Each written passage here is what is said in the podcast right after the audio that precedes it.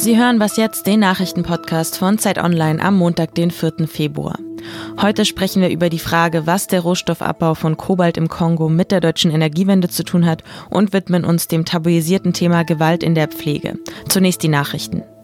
Bundeskanzlerin Angela Merkel setzt heute ihren zweitägigen Besuch in Japan fort. Bei den Gesprächen mit Ministerpräsident Shinzo Abe geht es vor allem um aktuelle Themen wie die Aufkündigung des INF-Abrüstungsvertrags durch die USA und Russland. Außerdem plant Merkel angesichts der nationalistischen Politik von US-Präsident Donald Trump gemeinsam mit Japan ein Zeichen für internationale Krisenlösung zu setzen. Am Sonntag ist das Ultimatum mehrerer EU-Staaten, darunter auch Deutschland, für Venezuelas Präsident Nicolás Maduro abgelaufen. Sie hatten ihm eine achttägige Frist zur Ansetzung von Präsidentenwahlen gesetzt. Maduro hatte diese allerdings zurückgewiesen. Nun konnten auch Staaten wie Deutschland den Rivalen Juan Guaido offiziell als Präsidenten anerkennen. Die USA und zahlreiche weitere Länder haben das bereits getan. Zeitgleich hatten am Wochenende mehr als Hunderttausende Menschen gegen Präsident Maduro demonstriert. Redaktionsschluss für diesen Podcast ist 5 Uhr.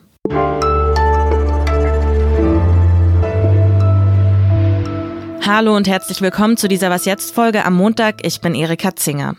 In Ihrem Smartphone oder Laptop befindet sich höchstwahrscheinlich Kobalt, ein Rohstoff, der für die Herstellung von Lithium-Ionen-Batterien unerlässlich ist. Und auch für den Bau von Elektrofahrzeugen ist der Rohstoff zentral. Wer Kobalt will, wer diesen Stoff abbauen möchte, kommt am Kongo nicht vorbei. Seit Jahrzehnten ist die Geschichte des Kongo beherrscht von Ausbeutung und Gewalt und es scheint auch nach dem politischen Machtwechsel weiterzugehen. Was genau passiert im Kongo, frage ich jetzt Andrea Böhm, Auslandskorrespondentin im Büro Mittelost von der Zeit und jetzt am am Telefon. Hallo Andrea. Hallo. Ich habe es gerade eingangs gesagt, der Kongo ist seit Jahrzehnten ein umkämpftes Land aufgrund der vielen Rohstoffe.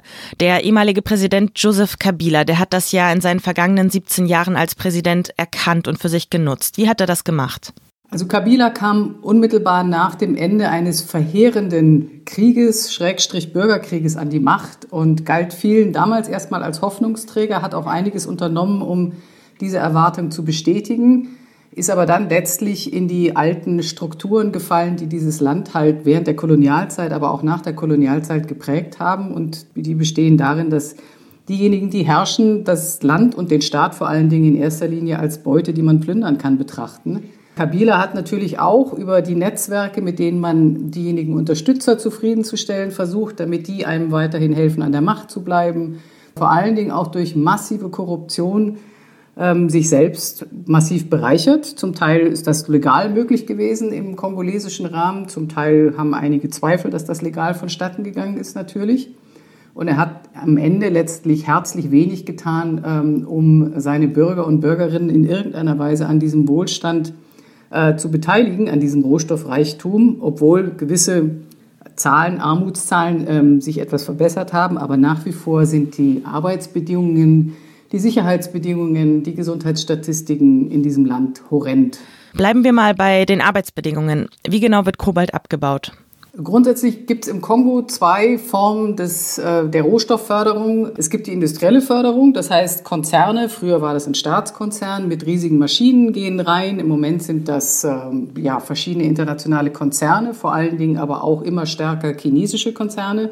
Und dann gibt es den sogenannten Kleinbergbau. Und den muss man sich wirklich so vorstellen, dass bitterarme Leute, überwiegend Männer, aber auch oft unterstützt durch Frauen und auch durch Kinder, losziehen und mit der Spitzhacke und mit dem Spaten, ich habe das selber in Diamantenminen gesehen, oder mit bloßen Händen losgehen, sich 30 Meter tiefe Tunnel graben und die Erde dort äh, in irgendwelchen Körben herausholen und versuchen dort ein bisschen wertvolle Rohstoffe herauszufischen, die sie dann weit unter Preis an Zwischenhändler verkaufen. Werden sich dann in Zukunft Elektroautobesitzerinnen und Besitzer die Frage stellen müssen, ob sie das moralisch verantworten können? Naja, das sollten sie nun ohnehin schon tun, denn der Kongo kommt äh, jetzt bereits für 58 Prozent, sind, glaube ich, die Zahlen oder Schätzungen des weltweit geförderten Kobalts auf. Und Kobalt, wie Sie schon gesagt haben, ist wichtig für die Lithium-Ionen-Batterien und ganz, ganz wichtig für das, was wir uns in den westlichen Gesellschaften ähm, unter Energiewende vorstellen, nämlich einfach den Ausstieg aus, den, ähm, aus dem mit äh, fossilen Energien betriebenen äh, Motor und stattdessen eben das berühmte Elektroauto.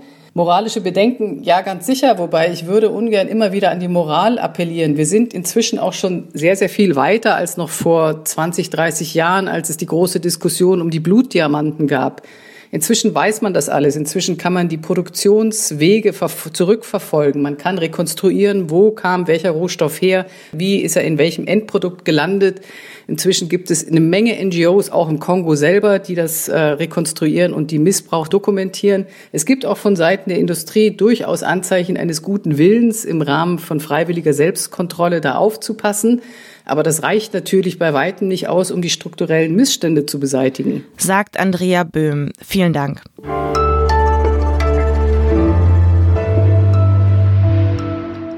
Und sonst so?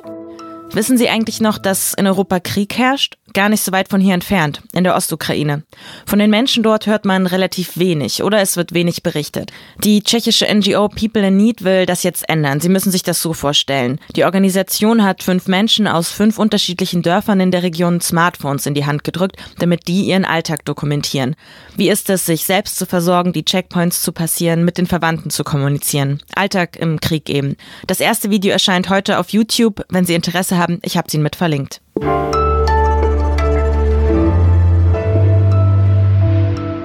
Wir bei Zeit Online widmen uns ja seit einigen Tagen in einem Schwerpunkt dem Thema Pflege. Und meine Kollegin Leonie Sontheimer aus dem Wissensressort hat sich mit einem ganz besonderen Aspekt beschäftigt, mit einem, über den selten gesprochen wird. Es geht um Gewalt in der Pflege, wenn aus Überforderung die Hand ausrutscht oder vielleicht auch Schlimmeres passiert.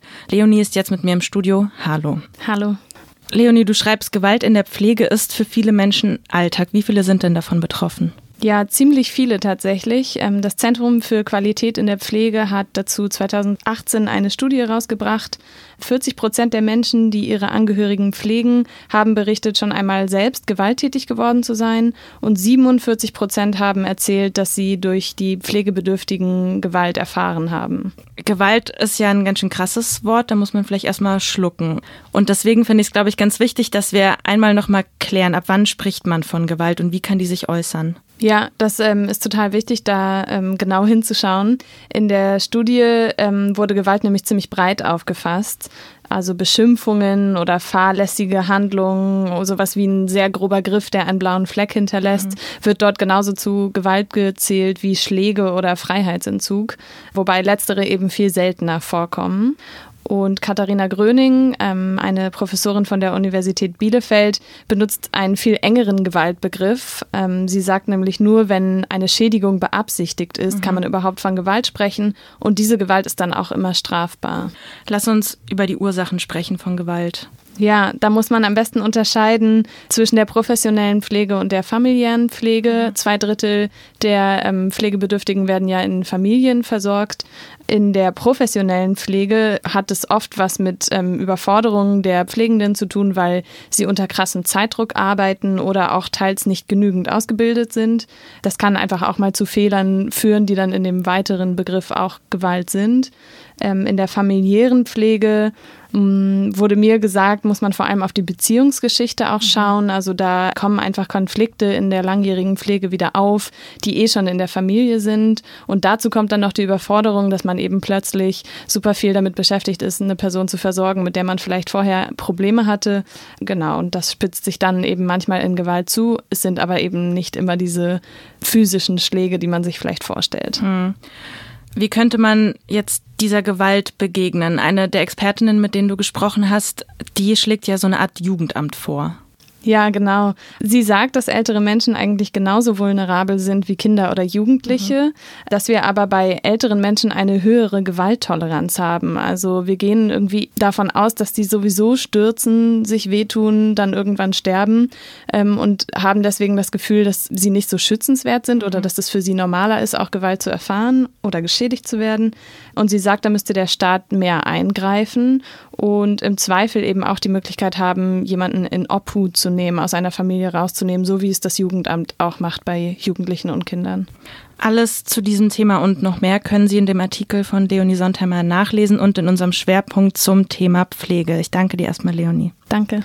Das war was jetzt für heute. Ihre Kritik und Anregungen zur Sendung können Sie mir wie immer an wasjetzt.zeit.de schicken. Wir hören uns morgen wieder. Tschüss und machen Sie es gut.